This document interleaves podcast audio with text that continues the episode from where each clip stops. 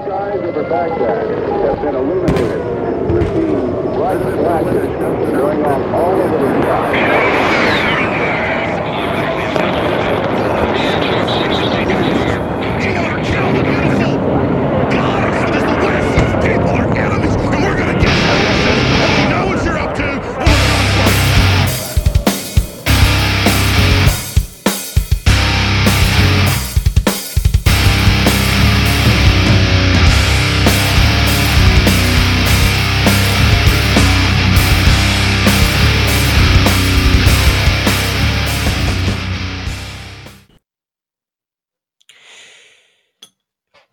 And welcome to another episode of Radio Contra, coming at you from the Guerrilla Camp, located deep in the heart of rural northern North Carolina. And today I am joined once more by my very good friend, Doc Extraordinaire Mech Medic. What's up, brother?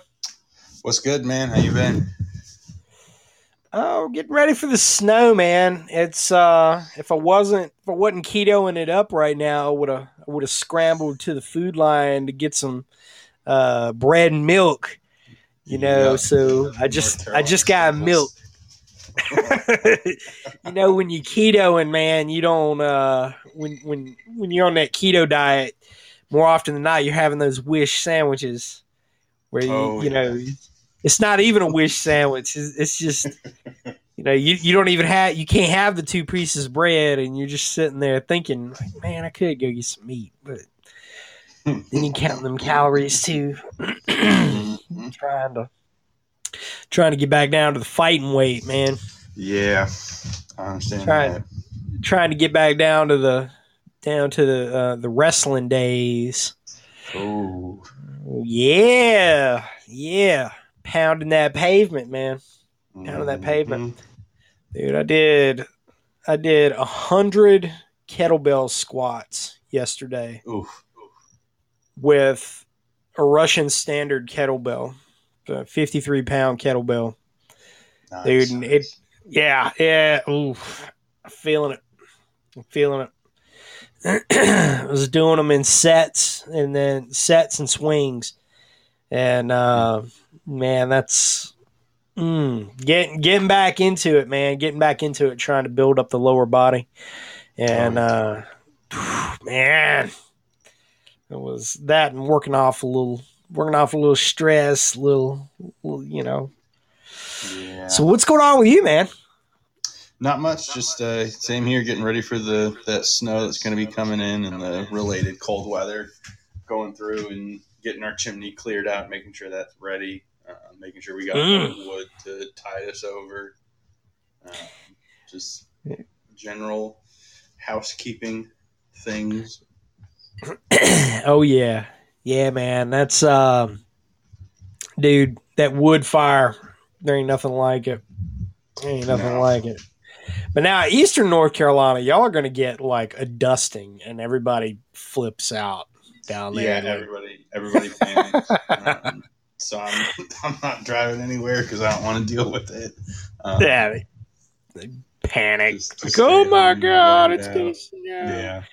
So, for all the listeners out there, I want you to look up. If you're not from North Carolina, you probably aren't going to get the reference, but I want you to look up NC Snowpocalypse. All right, look up NC Snowpocalypse. This was back in like 2016, I think. We had we had this 2017, 2016, 17. Was it I think it 17? might have been 17. I think it might have been Those- 17. Ah, man, so we had this this like it, I mean, it wasn't that bad of a snowstorm where I'm at cuz that's what we get. Like we're we're expecting a couple inches and everybody here is like, yeah, Yeah. whatever. But you know, eastern North Carolina, like like everywhere from uh, you know, like like I'd say probably Durham eastward. Everybody from that area is just like, "Oh my god, it's gonna snow!" Oh, yeah. freak out. Yeah. And uh, Capitol Boulevard in Raleigh. If you look up in Yes. North Carolina snowpocalypse, you will see the epic memes of Capitol Boulevard in Raleigh. So this sucker hit, and you got to understand. Um, when I was up in Chicago, or uh, Aurora doing doing class just outside of Chicago up there. And I mean, these guys get you know snow all the time. Oh, And uh, they were like, "Oh, it never snows in North Carolina." I'm like, "Oh, hold, hold on." Half of North Carolina, it rarely snows. The other half, it, we get a pretty good amount. Um, but I showed them those memes, and they were like, "Oh, wow, that's uh, that that's actually a lot of snow." I was like, "Yeah," and that's rare for that part of North Carolina for Raleigh. But it hit. It was like a blizzard, and it Mhm. hit right in the right at lunchtime and like everybody nobody wanted to go home everybody was just like ah whatever we'll be able to make it and they didn't make it and epic meets No. ensued including a flaming prius in the middle of the Mhm. road for no apparent reason it's just on fire uh, but Yes. i do i do want to give a shout out to the unsung hero of the North Carolina snow apocalypse. The legend, the man, the myth, the legend. No idea who this guy's name is, who he is, don't matter. But this dude. So you got cars stranded up and down I eighty five coming out in and out of Raleigh, all you know into Durham. Like they, I mean, because they they got a foot of snow. They got a foot of snow in like a few hours. So you got all these cars out there, you got all these people in middle of rush hour. They don't know how to drive and this crap. And this dude, what does he do? He's a hero. This guy's a hero. He puts on his wife's nicest fur coat. He's got on a pair of boxer shorts. He grabs himself a couple half gallons of aristocrat vodka and some solo cups and he's walking up and down the sides of I 85 giving people shots of liquor.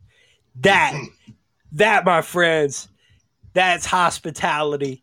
That is being an American hero right there. Oh yeah. Dude is a hero, let me tell you. Let me tell you. And I, I can't find pictures of that anymore. That was like that that was big on Reddit back in the day, man.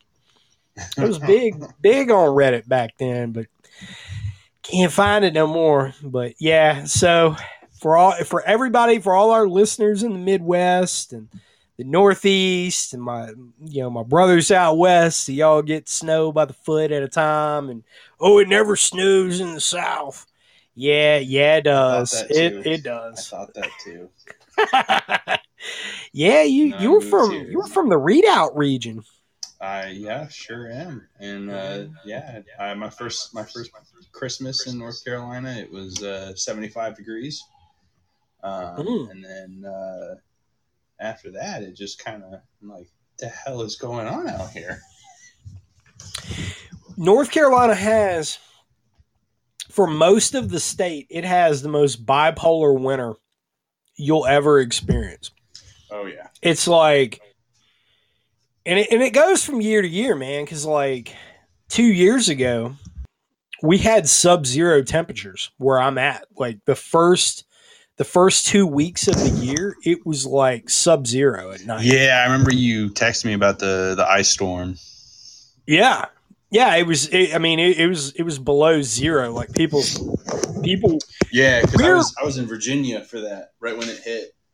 Yeah, yeah, yeah. yeah I remember that. Yeah, Yeah, and and that was. But when it, one rule of thumb for most of the Mid Atlantic states is when it is super cold, you're not going to get much snow. Like when it when it is super super cold outside, like you know teens into single digits or close to zero, you're not going to get no snow. It, it's just not going to happen. Um, when when we get the most snow, that's like right when it's hovering around freezing, like right at 32 or a little bit less, and then it you know it'll stick around because it dips. Like the temperature will dip at night. That's just the way that it is. Like it, it's it, and what what's really shitty is when we get ice. Man, ice is the worst. yeah, yeah. it'll build up on the on the roads. Yeah, well, you get all the Karens out there, and they're Trailblazers, Tahoes, Yes. whatever, and they're like, "Oh, I can, I can drive, I can drive, Yeah. I got four wheel drive." You know, and then next thing you know, Yeah, they end up in a ditch. We had the same thing out out west. We had you know all the, the Californians moving up. They'd go buy Suburbans and Tahoes, and and Mm. well, not specifically Denali's.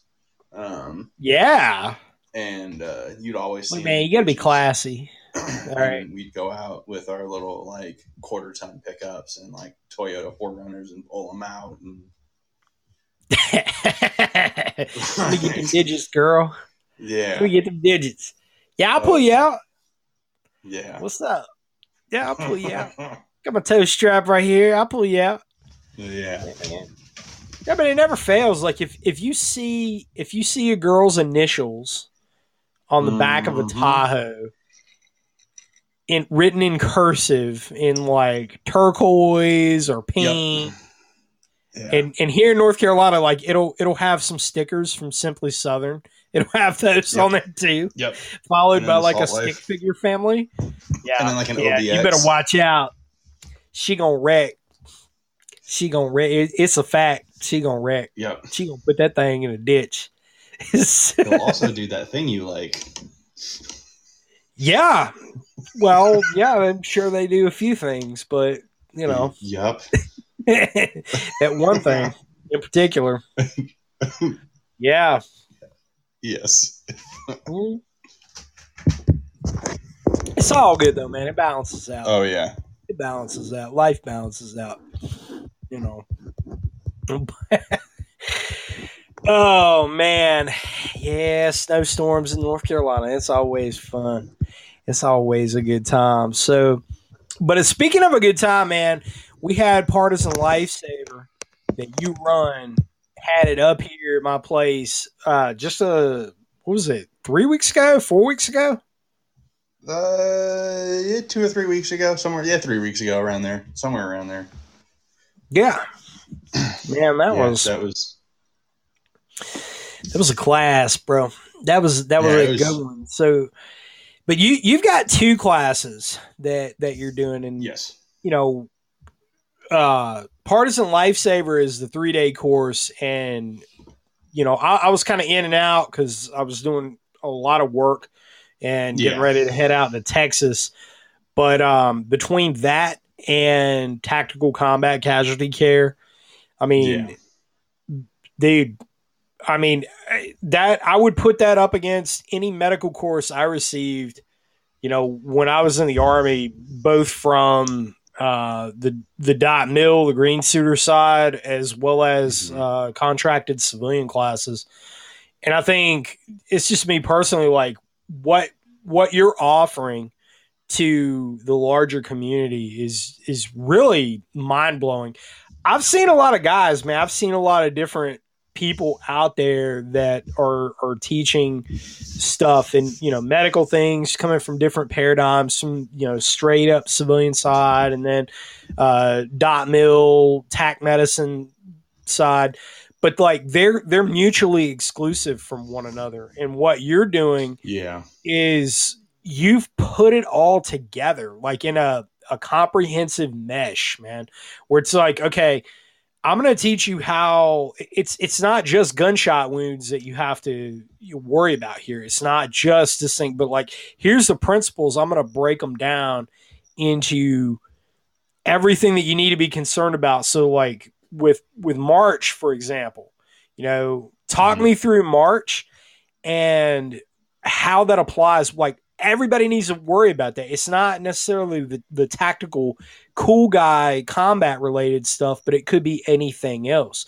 So talk me through march man. Yeah, so March is the uh, the overreaching algorithm that we use uh, in tactical combat casualty care uh, to treat casualties in combat, um, and it's massive hemorrhage, airway, respiration, circulation, and then um, hypothermia. And there's there's stuff that goes after that, and that kind of gets into some some follow on stuff, and we kind of dabble in that in partisan lifesaver, the following rest of the algorithm and getting into some prolonged field care stuff. But the the main bread and butter is going to be that that March algorithm, and it, it starts with massive hemorrhage. So that's like large amounts of hemorrhage is just a big fancy word for bleeding. Um, so we're just like a lot of bleeding, and that's where like tourniquets and wound packing comes in. And then airway is just your your ability to get air in and out of your lungs. Uh, so just making sure that your airway is open. So like for a lot of guys, the way that I explain that is like in CPR classes or first aid classes, they always talk about like the head tilt chin lift or the jaw thrust, and pretty equivalent. But we use an MPA to do that. Uh, and then you have respirations, and that's when like the chest seal comes out because we want to seal any holes in the chest to make sure we don't get air into the space where our lungs are supposed to be. And then circulation is kind of following up and making sure that like the blood that is flowing through our blood vessels is enough and making like converting tourniquets and a couple other different things and then going into hypothermia just as simple as hypothermia. Doesn't really change from like if you've done anything with like boy scouts or like wilderness first aid or anything like that.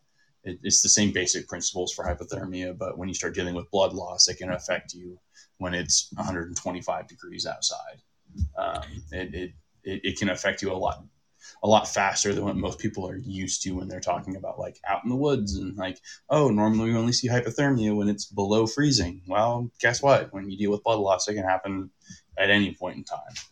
Um, Yeah. And so that's where, where March comes in and, and how this applies to both like a combat setting and a non-combat setting is in combat, the whole March algorithm is based off of like the three main causes of death on the battlefield, uh, being uh, exsanguination, so massive hemorrhage, tension pneumothorax, and then airway issues are the, the three main ones.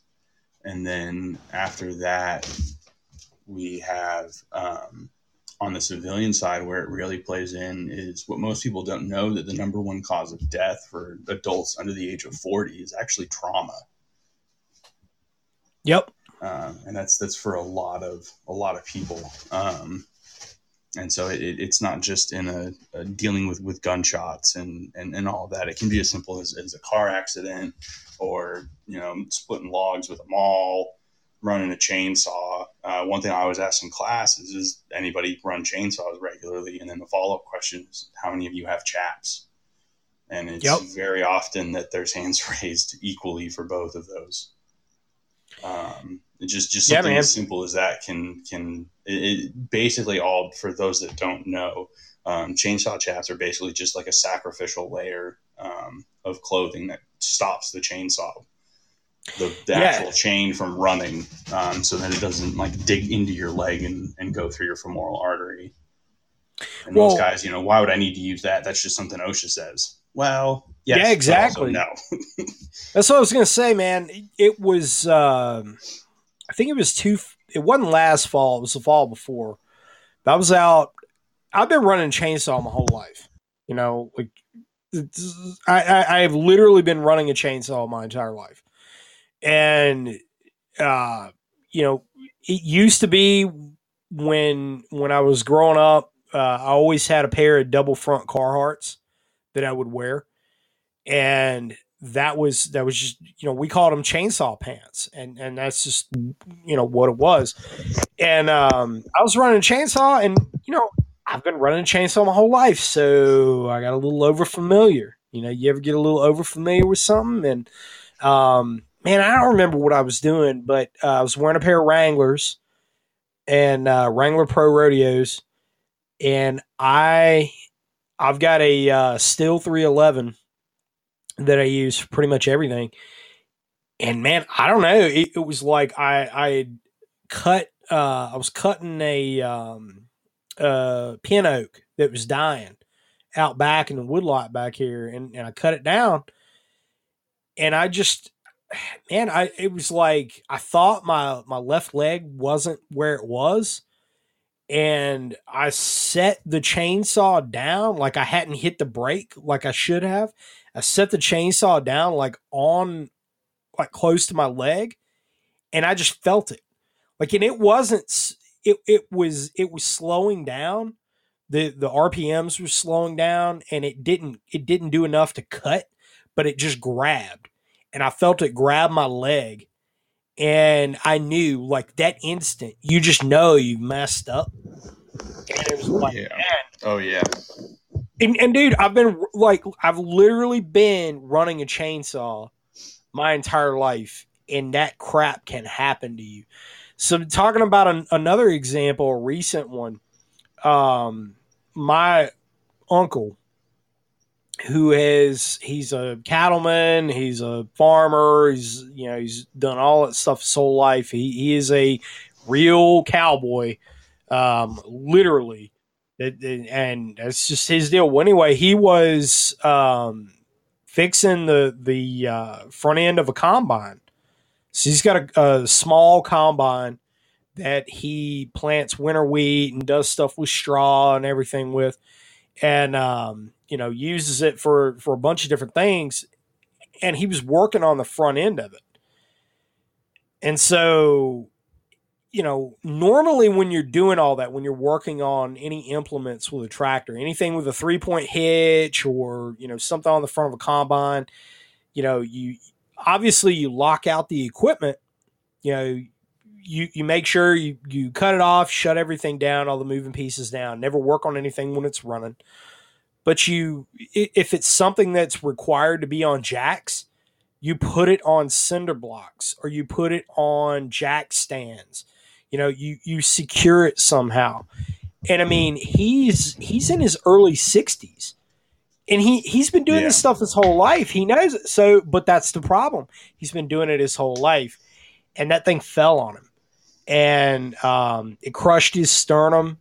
And if he didn't if he hadn't had another guy there with him who knew instinctively what to do to you know when you're pinned under a piece of equipment like that and you don't necessarily know how bad the damage is you don't want to just lift the thing off the guy either.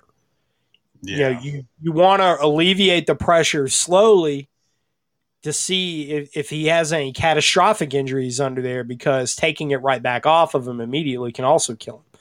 So you know he he let it off of him slowly and was a and, and you know he didn't didn't immediately have any gushing wounds or anything or you know any um, uh, obvious esophageal tears or any of that stuff pulled him out you know and and i mean he was messed up bad. He ended up having to get life flighted out of there. And um you know he, he was in bad shape there for a little while. And this this was in between thanksgiving and christmas. You know he's doing better now. But um i mean that that stuff can happen to you. It, it this the life-saving skills that you get from medical courses from tactical oriented medical courses don't don't let the the name tactical or the title of nobility tactical out there. That, that's why i like to call it that. It's the title of nobility. Everything's tactical. Don't let that dissuade you okay? The stuff that Mechmedic is teaching here both in, in tc3 and in partisan lifesaver can be used for anything man like i i uh my dad always told me a story about my great granddad getting part of his hand ripped off and uh, he died several years before I was born. But he got part of his hand ripped off because he decided he was going to work on a hay baler while it was running. Oh boy. Yeah, I mean, and it's just it, it's things like that. It's like this should be common sense, but we we do stupid stuff, man. We do, and I, I was being stupid with that chainsaw that day, and man, you know, a little over familiar, a little over comfortable, and there you go. Like, and and I was fine. I mean, it tore my pants up, but I was, I- you know, I didn't I didn't get any any serious cuts or anything. I had some little superficial, you know, bled a little bit, whatever.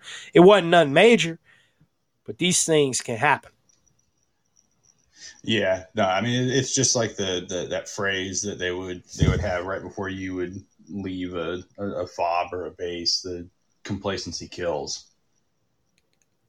It's it's the same that same thing. Um, it, it I, I I saw it when I worked in manufacturing. It people would get complacent with something and would forget. Hell, I did it a couple times, um, and luckily nothing terrible went wrong. But you just you, you do something so many times and you just get comfortable around something that you explain to somebody else and they're like i would have never done that from the way you're explaining it and you're like you'd think but it's five thirty and your shift ends in thirty minutes, and it's Friday, and all of a sudden things start changing.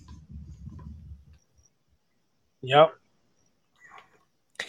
And that was part of it too. You know, like you get in a Mhm. hurry. I wasn't really in a hurry with that chainsaw, but I was just like, I brought this tree down and I had something else that was Mhm. on my mind. And dude, when, when you're running a chainsaw, that's the only thing you Yep. think about. Like that's it. You ain't you ain't thinking about nothing else. And yet I was. I was like, ah, you know, I got to get ready to do this, that, or, the- or whatever, you know, the other thing is that I'm doing. Your mind starts to wander, man. Mhm. Oops. That's why you got to be ready. You know, you got to be ready. You got to have tourniquets. Number one, you know, that's that's when you're bleeding, tourniquet, followed by Yeah. uh, you know, airway constriction because when somebody goes Mhm. into shock, you know, you you have to constantly be monitoring that. Um, Yeah. as as the life saving agent on the ground, the, the primary aid respond, you know, that, that's responding to the incident, you got to be ready for that. Yeah. You know, now with your courses, you've also got your individual first aid kit or IFAK yes. that's out there, and you know, Yes. I'm very, I'm the very proud recipient of, uh, I think number two of those. I think. yeah. But uh talk me through your IFAK, talk me through what goes into it and why you have it organized the way you do. yeah. So the uh, the the IFAK is is something that's very very like it's something that's really common military side. You kind of see them like everybody has one on their kit, and they're they're generally a pretty universal thing. And then when you come to the civilian side and you start looking at like the tactical environment on the civilian sector, it's it's everyone's kind of got their own thing, and it's it's really weird. And you look at like packing lists that are out there that people put up online, and there's a lot of variety between them, and there's a lot of things that don't need to be in them. Um, so everything has to start with like a frame of reference. And what I always say, and, and this is not my original thought, I got this from somebody else, um, is that bag or an aid bag or whatever, it's you first have to look at like what am I using this bag for and what do I expect to see? And so, like for an IFAK, the IFAK in a military setting or a tactical setting would be for someone to use on you. So, like Right. your IFAK that you strap to your plate carrier or to your chest rig or to your belt kit is for someone to use on you. Um, where that kind of changes when you start rolling into the civilian side, specifically like dealing with like car accidents and stuff. Like, I'm not going to run to somebody's car and expect to open their trunk and find like a trauma bag in the back of their trunk. So I've packed my bag with my level of understanding of things and dealing with stuff, potentially dealing with family members. But with the IFAK, what we're primarily focused on are dealing with those life threats um, and, and treating things along a March algorithm. Um, and then the only thing we're going to pack in in IFAK itself is going to be life saving interventions. So, like one thing I talk about in class is like if you find an IFAK online and it has band aids, uh, over the counter medications, um, Neosporin tablets, uh, anti itch cream, and then the, the biggest one that's my biggest giveaway is a 5 by 9 abdominal pad. Those are all fillers that they put in. Um, and what I say is that's generally a sign that the person putting it together doesn't really care about your well being. They're just trying to make something to sell you stuff. no, Um, never. No, Never. um, I No kinda- way. The way I talk about it is it's the same way as like the OSHA minimum first aid kits that you can get at like Sam's Club or like from like a a, a Uline um, catalog that's got like the bare minimum stuff that OSHA requires you to have in like a warehouse or in a place of business. None of the band aids ever work. All of the over the counters are always expired whenever you need them. The alcohol pads are always dried out. Like Yeah. nothing ever like the the um, the baby the safety pins in them are always rusted because it's all cheap stuff. None of it's quality stuff because they don't actually expect to ever use it. So when I looked together, when I looked at starting to putting, uh, wanting to put together an IFAK, um, I looked at it from what is the bare minimum that someone needs to have to deal with trauma and to go through the March algorithm. And the only thing that isn't covered in the March algorithm with the IFAKs is hypothermia because anything that's worth a shit to treat hypothermia is not going to fit in an IFAK. It just plain and simple, any of those cheap, shitty, small mylar liners that you can get, none of them are worth anything. They're Wow. they're cheap, they're worthless, they they rip as soon as you open them. Uh, the only ones I found that are worth a shit are the SOL, the Survive Outdoors longer ones. But even still, I'm not going to put that in an IFAK. Um, that's that's a secondary thing we can deal with later. So Right. I, I wanted to focus on those those bare minimums, and but I also wanted it to be like good things, um, and that was why I went with North American Rescue, and that's why I became a distributor for them. Um, and so I had them put together this kit, and um, it's it's it's vacuum sealed in a, uh, a vacuum sealed bag instead of being in a nylon pouch because that is kind of like a personal thing for people. It's kind of like truck brands. Like they're all at, at the end of the day, they all do the same thing. It's just which one fits your role better. And that's always Ford, by the way. Just saying. so yeah, I had to. so had to. oh yeah. So it's Ford in all cases. it in in one of North American Rescue's nylon pouches. Um, I put it just in the vacuum sealed bag uh, because that allows people to, if they already have a pouch, or if they're still trying to figure that out, they can at least get the stuff uh, and then figure out what pouch to put it in. Or if they've already figured that out, now they have stuff to fill that pouch. Um, and the other big thing about it was is it kept the price point down. Is I didn't want this to be super expensive like a lot of some of the other IFAKs are. Um, and we'll we'll go through that again when we start talking about like the things that I packed inside of it. So it starts with um, one cat tourniquet, a combat application tourniquet. Uh, it's the gold standard. It's the the one you see the most in the military. Um, it's the one you're going to see the most civilian side, even though civilian side isn't being mandated by anyone. That's just because it's got a proven history, and it's just it's it's intuitive to use. So between like its its proven history and how easy it is to show someone how to use a cat, you're gonna find them everywhere. Uh, and so that's that's why I have that in there. It's I I rarely use anything else. Um, there's there's like seven or eight that are TC three or committee on TCCC or COTC recommended. Um, but I if I have a choice in the matter, I'm just going to use a cat. Yep. And then we have we come up to the wound packing gauze, um, which always causes a stir. And I've answered more questions about this than anything else I have in the IFAK. Is I only have two things of compressed gauze, and these are the full four inch by four and a half yard rolled cotton gauze, so like normal Kerlix stuff you would see in a hospital or in an aid station or whatever. Um, they're just vacuum sealed. And the reason why I have those instead of the hemostatic gauzes is mainly because of cost. That adding QuikClot would add $45 to the price of this just from one thing of QuikClot.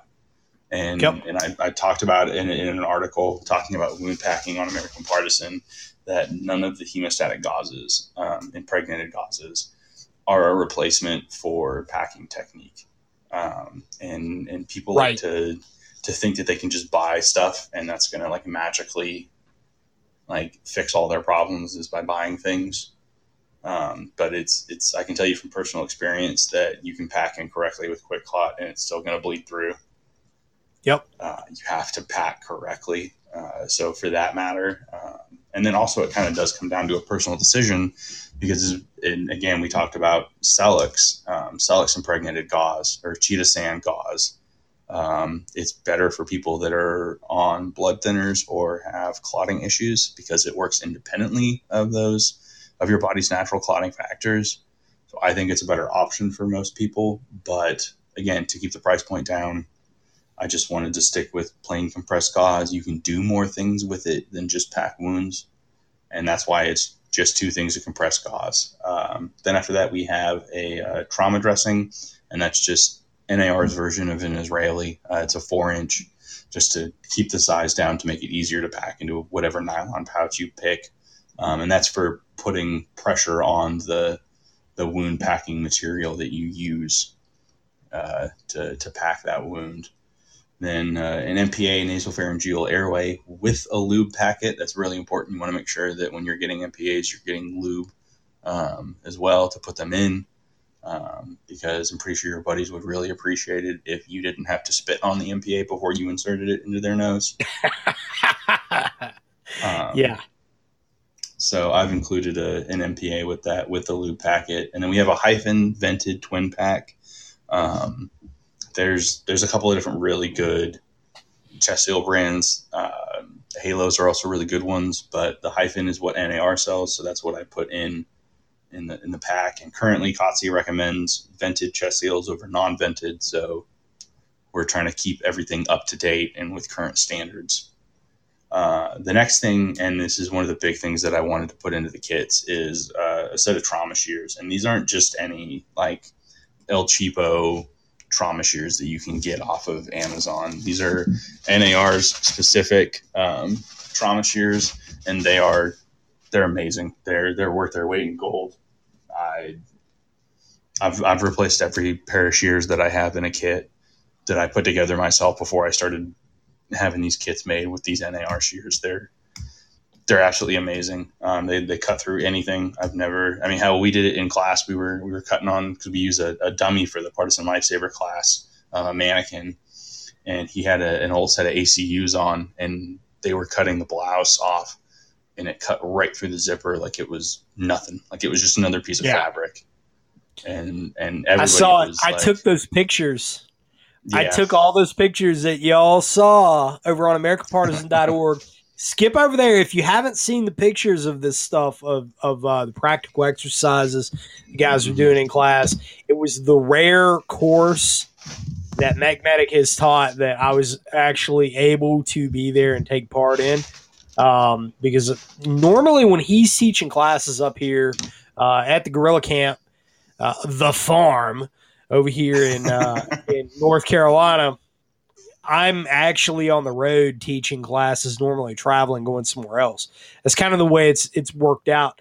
But um, I took all those photos because, man, th- first of all, those guys in class were crushing it, and um, you know something that uh, that I took from Brandon Webb uh, a long time ago. The first time that I read Killing School, um, which is strongly recommended book Yes. know, as a professional development book.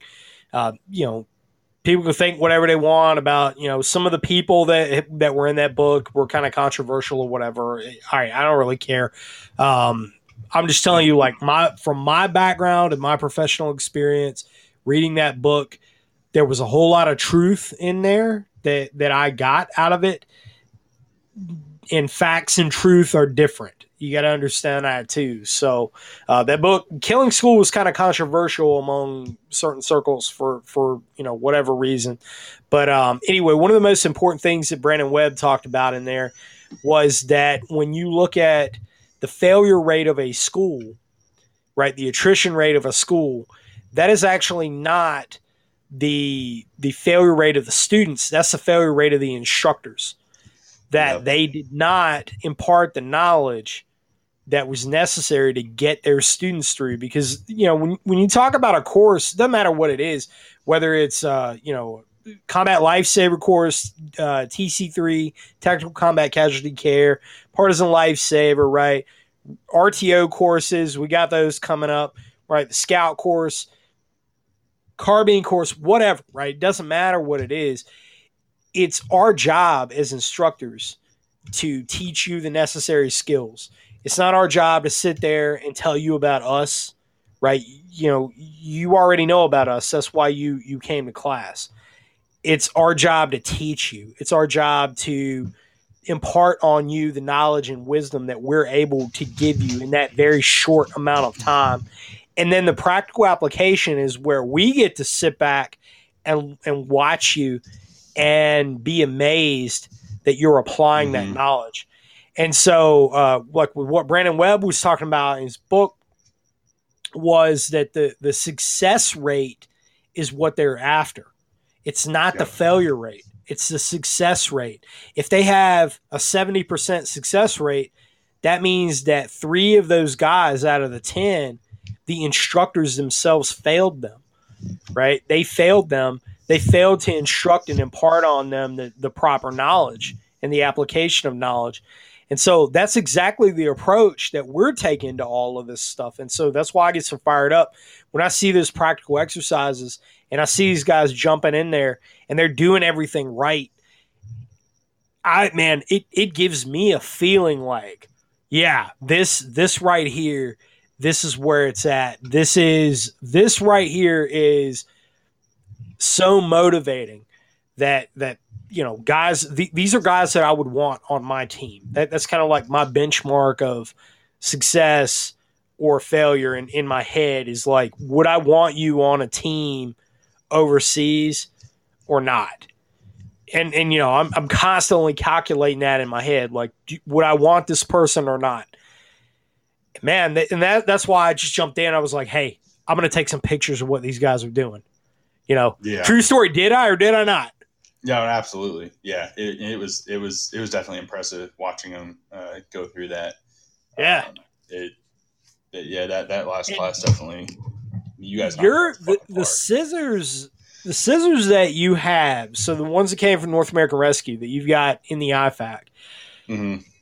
There was a guy, and, and I could tell just by the way you said. Mm, there, because it was it was a question in class and and actually an interesting one. So there was a guy who brought out, um, and and I mean he's a stud. He's you know working. He he is currently um, in EMT working on paramedic. He is um, a reservist. He just came off of active duty. Uh, in we'll just say in this field in the Air Force. Um, Yeah. and and you know now he, now he's a reservist, and he was using some pretty high speed shears, and I had some questions because I I had never seen those before, you know, and and I I'm used to yeah. the standard trauma shears, like that's what I've always carried, North American Rescue, Mhm. and I saw these really cool guy looking shears, and I was like, man, those things look like they they look like uh, pruning shears, man, because that's that's kind of what they look like, but they really didn't seem to work that well, like not yeah, that the- much. Yeah, the the Leatherman Raptors. Um, I've, I've Yeah, got a, a set of them that I was I was given uh, for deployment, and honestly, I, I wouldn't pay for them with my own money. Um, my biggest gripe is that Leatherman put a pocket clip on them because they can fold up. And they put a pocket clip on it so you can put it in your pocket, but the metal for the blades and everything on it is uncoated Uh, and just from like three months of me carrying them around in my pocket, they already started to rust. they weren't. It's Leatherman, man. They weren't powder coated or anything. No, no, it's just bare metal, What? and it's not even stainless. Yeah, I, I don't know what the hell happened with that. They've got like a thousand and one like things on them. Um, like they've got like the oxygen wrench and like the glass breaker and a, a um, strap cutter on them and a couple other different things. But I I was not impressed with them. Um, they come with like a holster that you can use, like a little like a plastic like belt clip holster, um, and that's honestly how I carry them the most um, when I'm like doing like motor pool stuff. Just Yeah. because like I like having a set of like heavy duty scissors on me, but I don't I don't ever carry them in a pocket anymore because they, they already started to rust and I don't know if it's because I have toxic sweat or You got you got that salt mine going, man. That's what it is. A lot of bourbon, but I don't. I it's that clover. Yeah, That clover, man. Clover bourbon. Dude, Um, but I That's don't, good stuff, I, I. It's really good stuff. that is um, really that was I was blown away, man. That Bobby Yeah. Jones liquor. Yeah, but especially especially when like you also clue in that those those uh, or include in that those Leathermen are seventy five dollars a pair, Yeah. and these shears are ten dollars Yeah. Yeah, I mean and part of the IFAK. They're they're as soon as I got my hands on them the first time and tried them out, I was like, these need to be a, like the handles have like a rubber coating on the inside of them. Like, Yeah. they're I I could not be happier with these shears, and I, I knew I had to include them in because I had Well, nothing but the best. you know, it, I mean, I know you're like me, got two of everything at least. You know, one is none, two is one. if you have two, you have Yes. four. You know, if if you find a quality piece of kit, you're gonna stock up on more of them. You know, Yes. that, that's just the way it is. And um, man, it, it I tell you, with with North American Rescue, like that's what I always used overseas. Um, always had we like instantly when I saw your trauma shears, I said that you know that's the same ones that that I always carried. The very Mhm. first time that that we linked up and you did your first TC three class up here, uh, what was that like two years ago now?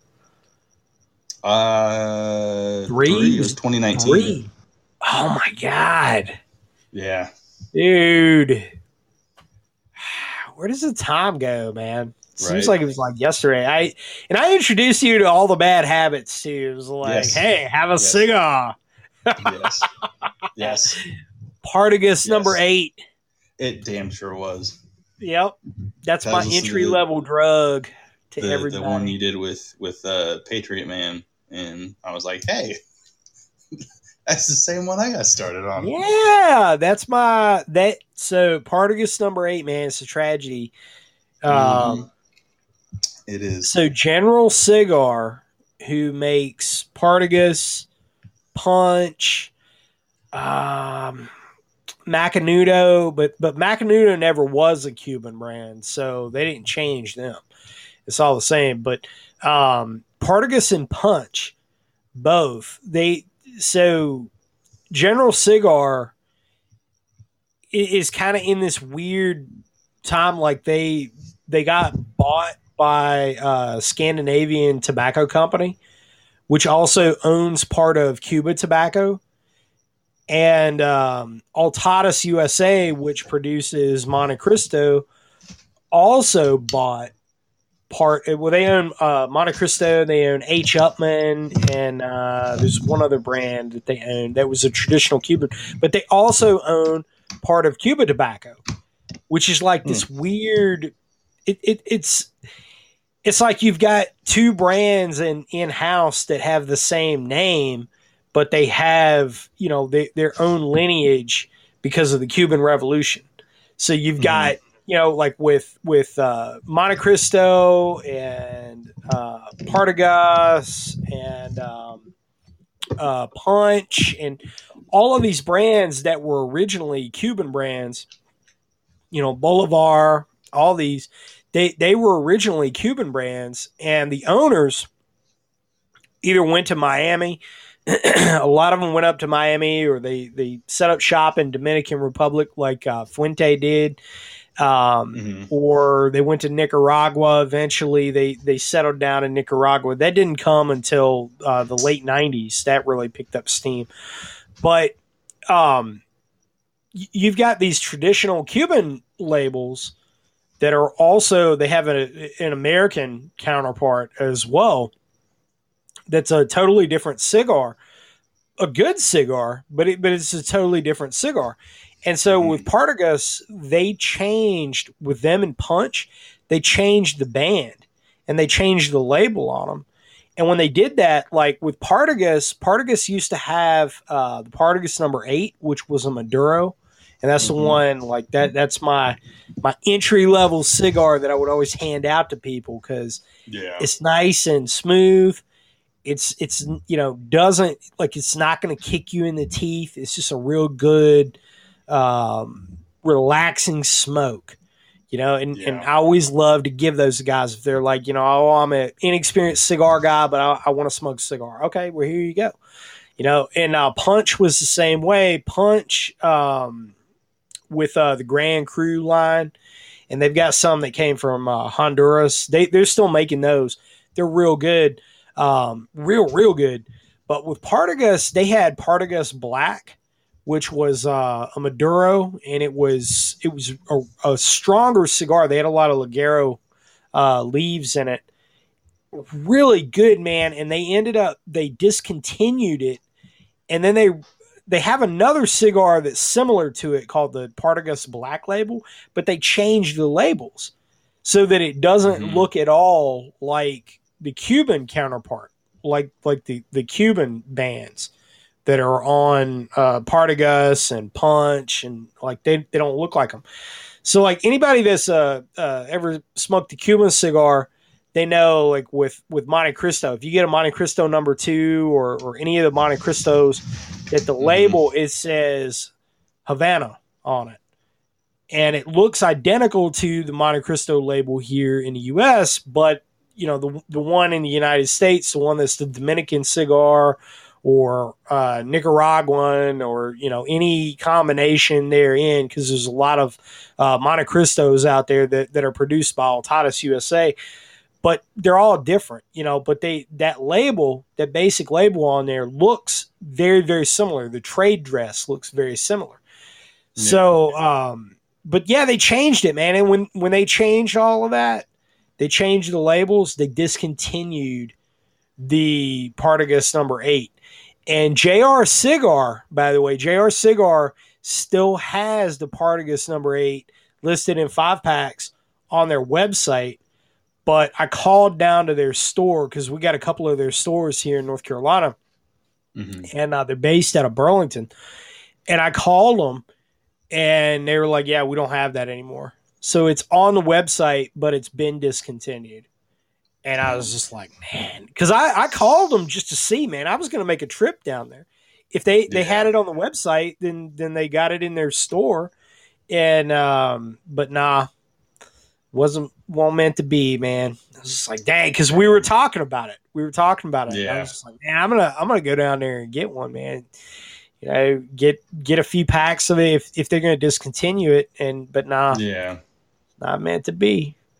So I'm gonna I'm gonna have to find a new one. But Monte Cristo Monte Cristo is always a good starting point for cigars as well. But I will say uh, Curivari, the most unknown brand out there. You ain't gonna find hardly nothing on Curivari out there. But that is the best cigar label that nobody has ever heard of.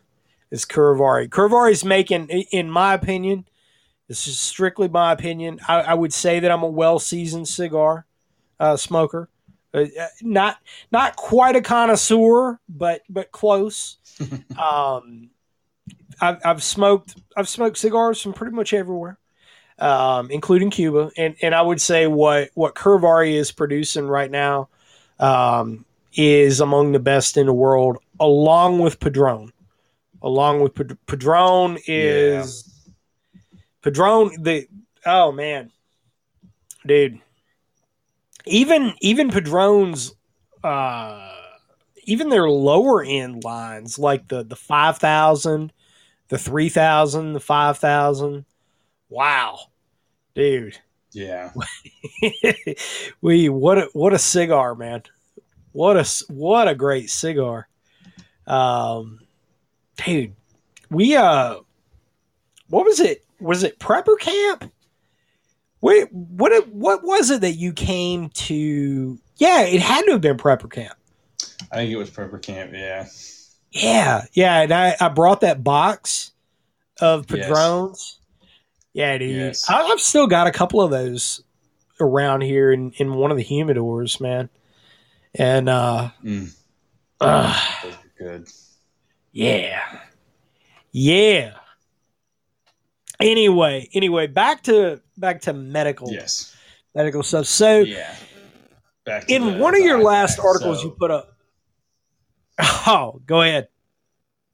No, I was going to say back to just finishing out the IFAK. Um, after the trauma Oh, yeah. series, there's a, a combat casualty card um, just to be able to to record information, even in a, a partisan grid down environment. That that continuity of care is like extremely fucking important. And having a, a pre-made card to be able to write on instead of having to like write on tape or on a, a write in the rain sheet that's all like disorganized and discombobulated having that like preset form just makes it easier for that care and for that continuity of care, like going through the higher levels. Um, and then a permanent marker. And the thing I wanted about the permanent marker is um, one, it's a full size because some North American rescues kits come with like the little like golf sharpie. Um, and uh, those are a pain in the ass to use. So I wanted to make sure it was a full size. And it's actually a Sharpie brand Sharpie. Um, there are Right. a few things that I'm brand specific on, and permanent markers. There's two, and only two that I mess with, and it's Sharpies and Staedtlers, um, and that's it. Yeah. Um, and then after the permanent marker, it's a roll of surgical tape. Um, this stuff's the two inch variety, and it is, and I'm really glad that it is, um, specifically Durapore by 3M. It's this stuff is the the gold standard of of medical tape. It sticks to to everything, including itself. As people found out in class trying to tape stuff down, it will most definitely stick to itself quite Yeah, easily. man. And And so that's that's everything that's in the in the IFAK. yeah. You know, and honestly, man, you know, like I- I've already said it in in this episode, but and and I've said it many times in the past. My my bar of uh, of of approval, you know, my standard there is is this something I would use overseas, or if it's with people, it's would this person be on my team overseas? You know, what, do I want this? Do I want to be working with this person? And I'm telling you, man, your your IFAK from, but I knew though with you, and, and you know, gonna inflate your ego a little bit here, brother. But when when you meet somebody and you're instantly on the same page with them, and you know, like, okay, the, this guy is speaking the same language as me. He he has the same work ethic, the same understanding, right? We we recognize all that, and um, to have to have that level of, you know, I, I know I, I don't have to sit and, and and you know monitor stuff very closely or say like, do I, you know, question basically, do I really want to be, uh, you know, giving this dude a shout out? I'm telling you that that thought, that hesitation has never ever once been, never once crossed my mind, and it has, you know, a few other times with with other folks out there who who are no longer affiliated with me. Um, but point is is that you're getting the very best here with North American Rescue. You're getting the very best. This is not some Chinese cheap crap that's put in a bag that's designed to sell people, you know, uh, hundreds of them for you never to use them. This IFAK is designed by a guy who knows what the requirements are to actually save your life and is betting on the fact that you're going to have to use this at some point. It's a whole different mindset. You know, he's not trying to sell you crap or, or garbage here because he's the real deal. And he's offering you classes on how to learn how to use it as well. I mean, brother, you you practice everything that you preach. I mean, you're one of the, the handful of people that I know that I can say that about. I, uh, it's a mighty praise, and I, I definitely appreciate that, brother. It, it it means the world. Well, man, facts are what they are. You know, facts are what they are. But uh, one thing is a piece that you had put up on AmericanPartisan.org. Uh, was I think it was a few days ago. But it, there were some questions down in the comments that were kind of resolved. I chuckled a little bit when I saw one of them uh, regarding questions about Celox versus QuikClot and hemostatic clotting agents. I chuckled about it just from my own personal experience. And uh, even though my personal experience with it wasn't so funny when it happened, uh, but I kind of chuckle now because it's always it's one of those deals that I know that when somebody is commenting in a particular way, they only live on the internet and they don't really they don't really get it quote unquote. So, um, but the question was regarding Celox, uh, QuikClot, hemostatic bandages versus granulated powders, and man, if you could go a little bit deeper into that, I think it would be awesome. Yeah, no, definitely. I, I definitely can do that. So, like a lot of this confusion, um, originally back prior to 2008, um, in the one of the things that was was in the supply system was in the COTC guidelines was the original formulation of QuikClot, um, and that used a, a, a thermodynamic chemical reaction to produce a, a bunch of heat, and it would, I mean, literally, not figuratively, literally cauterize any blood and and burn any tissue it came into contact with. Um, it was a very aggressive uh, intervention, but it was you know at the time the best that they had, um, and they were trying to get anything out there uh, with the casualties that we were seeing in Iraq and Afghanistan. Um, in, in early GWOT, just trying to get something out there. And it was these granules, this, this powder, this loose powder that you would have to try to pack into the wound. Um, and, and there was a, a still is a, a, granulated version of Celox as well. Um, and Celox uses a different approach to its uh, encouragement for uh, clotting. So instead of using the, the QuikClot route, what Celox uses is they use a derivative of shellfish blood. Um, and it clots on its, like it forms like a plug basically um, on its own. And like one of the big things you always hear people talk about with Celox is, oh, well, because it's from shellfish, if they have, you know, if they're allergic to shellfish, they'll go into anaphylactic shock. No, they won't. It's not true. It's never happened. It never will happen. The proteins inside of it um, that would cause that um, that histemic reaction have been denatured, so they won't cause that reaction. You won't go into um, into any sort of shock from it, and you're not gonna see any of those issues. So no one's gonna have an allergic reaction from it. Um, and so that's kind of the main two differences between those. Well, after 2008, um, or before 2008, one of the things that they had, one of the big issues with the QuikClot powder, um, besides it just being detrimental to tissue everywhere um, that it was applied, was that they had an issue with flight medics opening it inside the back of the aircraft. Um, and even with the doors closed, you still have the crew chief doors open, windows propped open in the pilot and co-pilot seat and there's a yep. lot of wind flying around inside of a, a, helicopter.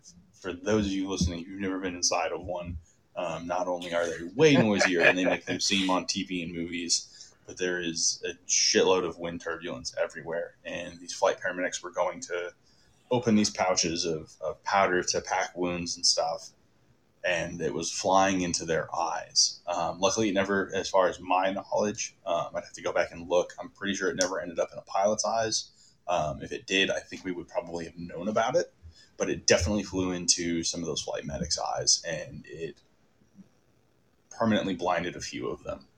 Um, so yep. much so that in 2008, the Army and DoD wide removed it entirely from their supply system. Uh, it got pulled from the guidelines. It is not approved or recommended. It is not mentioned at all anywhere in the guidelines. Um, it's it's it's not it's not a thing. Outside of that, uh, you're not going to pack with a powder. It's no. It's just not physically possible for you to be able to to pack a powder in. Um, so what we use now when we talk about um, hemostatic gauzes is those are the the impregnated gauzes, so they have that that material in them. And the new formulation now for QuikClot is actually, believe it or not, the active ingredient is kaolin clay. Um, it's, it's dirt, uh, which I always chuckle when you look at the the expiration date on that. Um, you know, dirt will expire. Dirt will expire, man. Dirt will expire. It cracks but me up. that's so that's why like with with the the combat gauze uh, it's not going to work as well on with people that are on blood thinners or that have clotting issues. Because it works with your body's natural clotting factors to help your body form a clot whereas the Celox or chitosan gauze doesn't. Uh, so I will never say that those impregnated gauzes don't work better than just plain cotton gauze because they do. The data is out there. The information is out there that proves that they work better. Which is fine when Uncle Sam is paying for everything and you can just go to your supply sergeant and get more QuikClot when you need it. And just do a class Yeah. 8 order.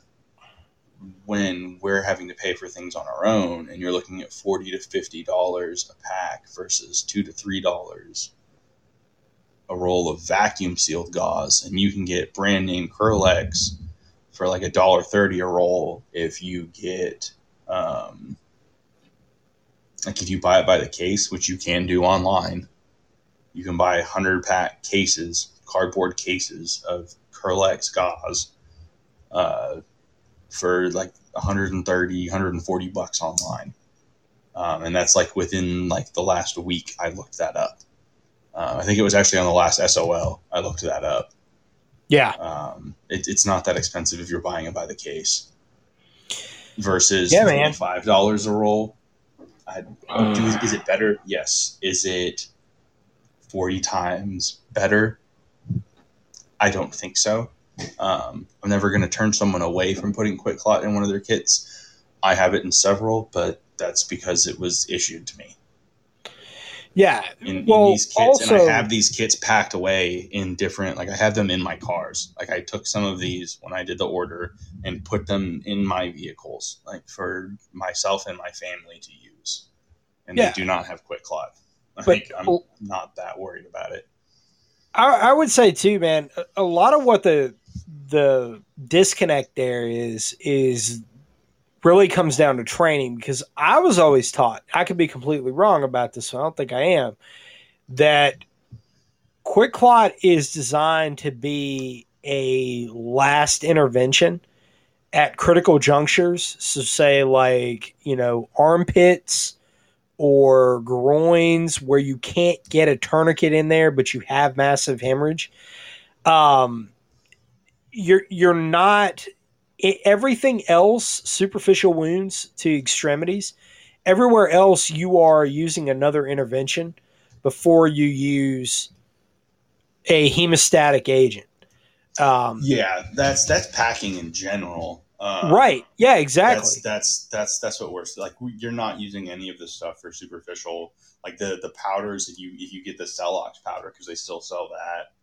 Um, Yeah. It, it says like if you read the instructions on the packaging, uh, JP was talking about this that it it like the instructions make it look like it's for a, a, superficial topical wound. Yeah, because back in the Um, day, man, on, on the wrapper, they had a guy's arm. It, it was literally a guy's arm with a cut on it, and Yep. it was showing you how to dump the powder in there, and it would stop the bleeding. It's just Yeah. like, okay, that that's a superficial wound. You're not Yeah. like it, it's psychological. It's designed for people who are freaking out. They see blood, Yeah. and it's fight or flight kicks in, and they're like, "Oh man, I you know I got to stop the bleeding." Right? Except that the best way to stop the bleeding is to throw a tourniquet on it. Like if he's bleeding that Yeah. bad to where you think that that the hemorrhage is going to risk his life, you know, like as it may very well be, if it if it's that bad, then you know throw a tourniquet on it. Because the the thinking was in the early days of the GWOT, you know, the first, I would say probably, uh, you know, 01, late 01, 02 into 05. The thinking was, you know, like still it was that carryover from Vietnam that if you put a Mhm. tourniquet on something, you were going to lose that limb. So you don't want to put a tourniquet on it. So the the rise of the the hemostatic agents started. You know, like oh, th- we're going to use this as an intervention in lieu of a tourniquet. But then yeah. you know, because of Kotze and, you know, Kotze's forerunner before that, um, they, they really got together and they were like, look, let's reevaluate what we're doing here because this is getting a little silly. And then, you know, by, by 06, 07, you know, w- when, when I was operating and then, um, you know, going forward from there, HemCon bandages, hemostatic agents really were kind of an item of last resort. Like basically, if I'm breaking out the QuikClot, you're and and we only to to be very clear here, we only got issued. I got issued granulated QuikClot. No, it was Celox. Celox first. I, I got issued granulated Celox. Uh, my first tour in Iraq. I've still got some around here somewhere. Um, but anyway, I, I got issued that and a lot of it. And then um, after that, it was uh, we got granulated QuikClot and then uh, the QuikClot gauze, the actual trauma gauze, which was, Yeah. You know, really that's preferential because it's not granulated.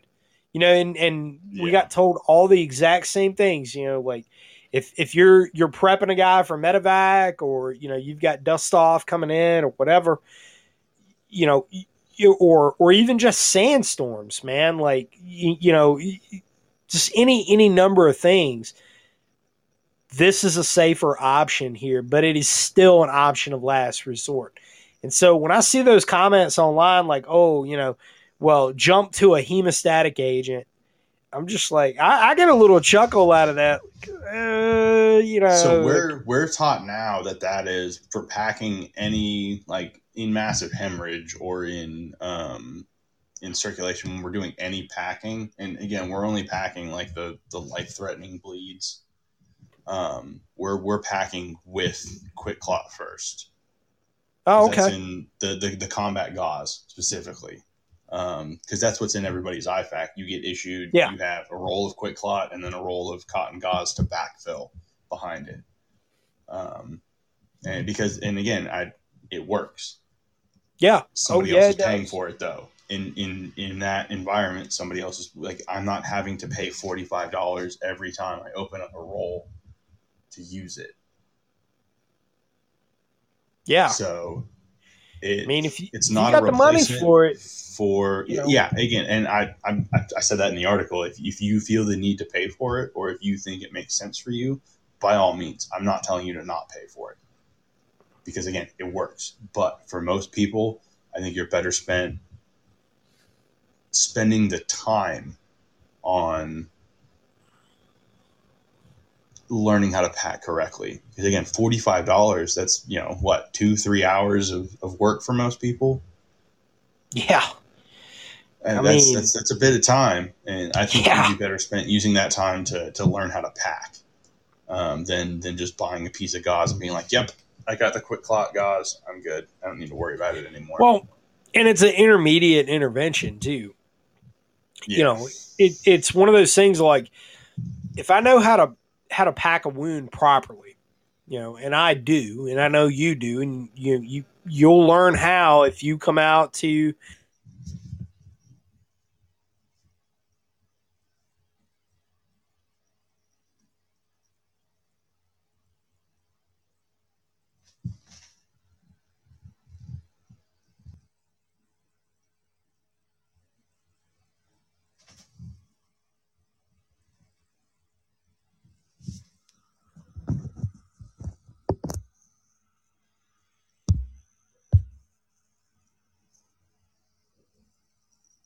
Hello, you there?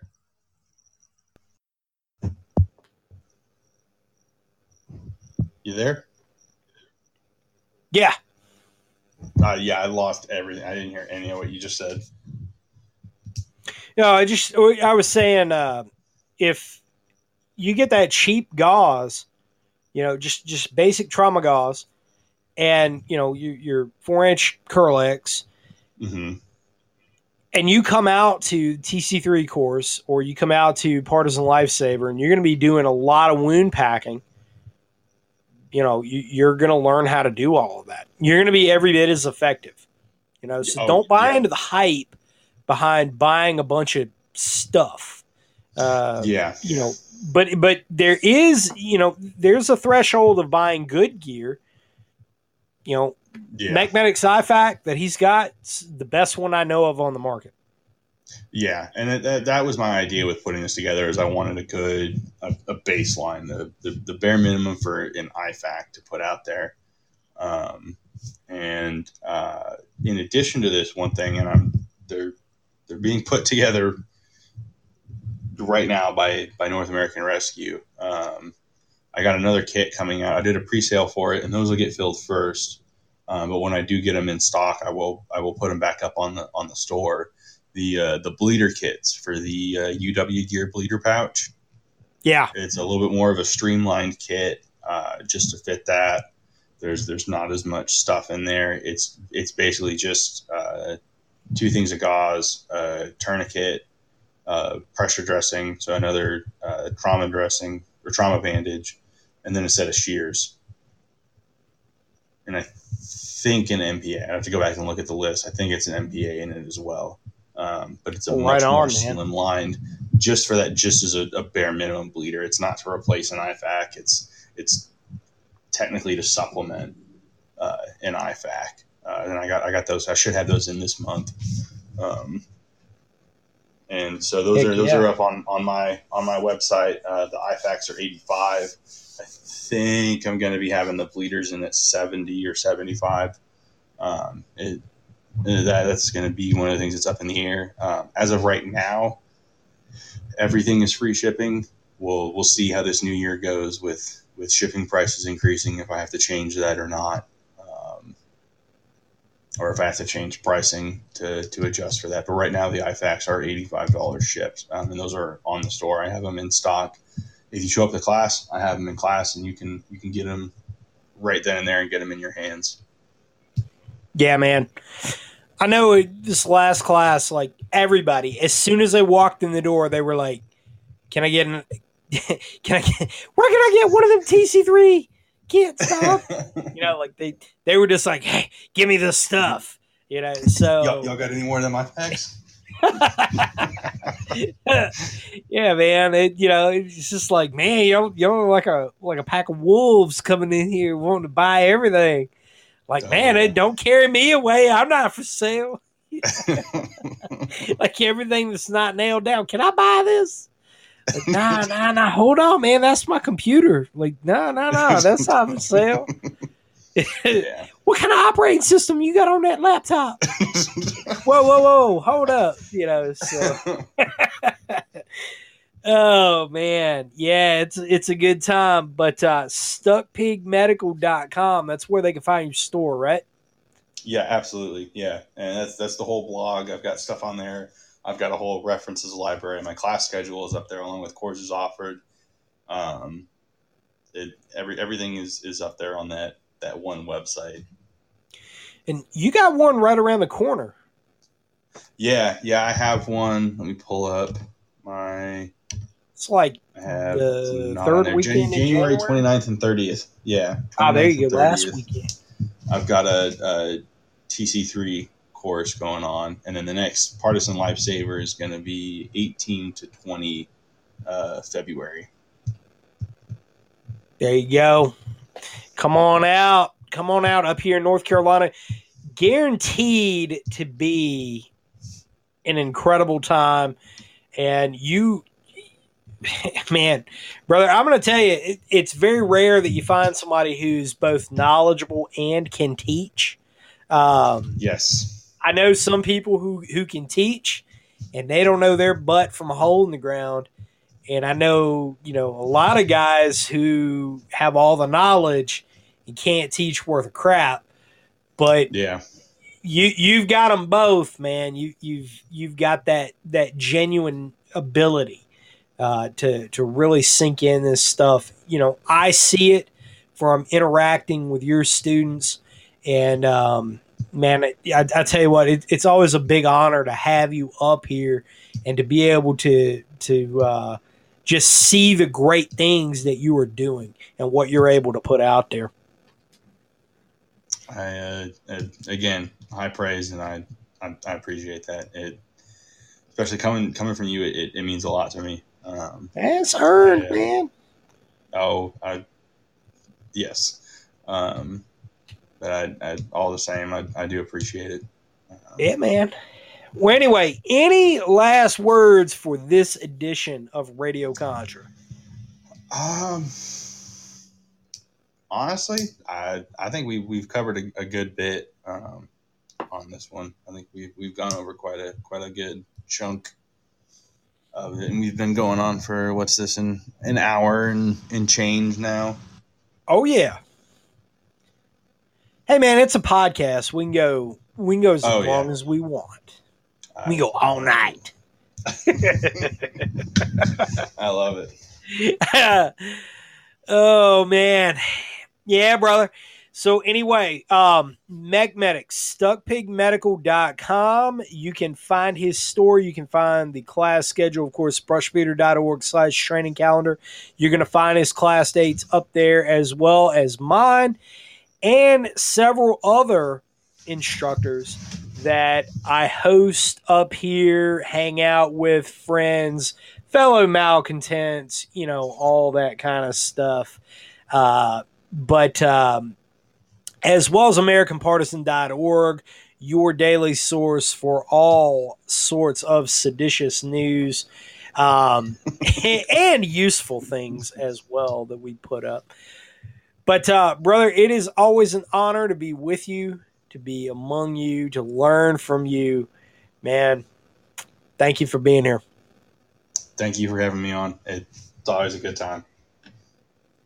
All right, brother. Well, I want to wish you good night. I want to wish the audience out there good night, Godspeed, and I will be talking to you again very, very soon. This is NC Scout and Mechmedic out.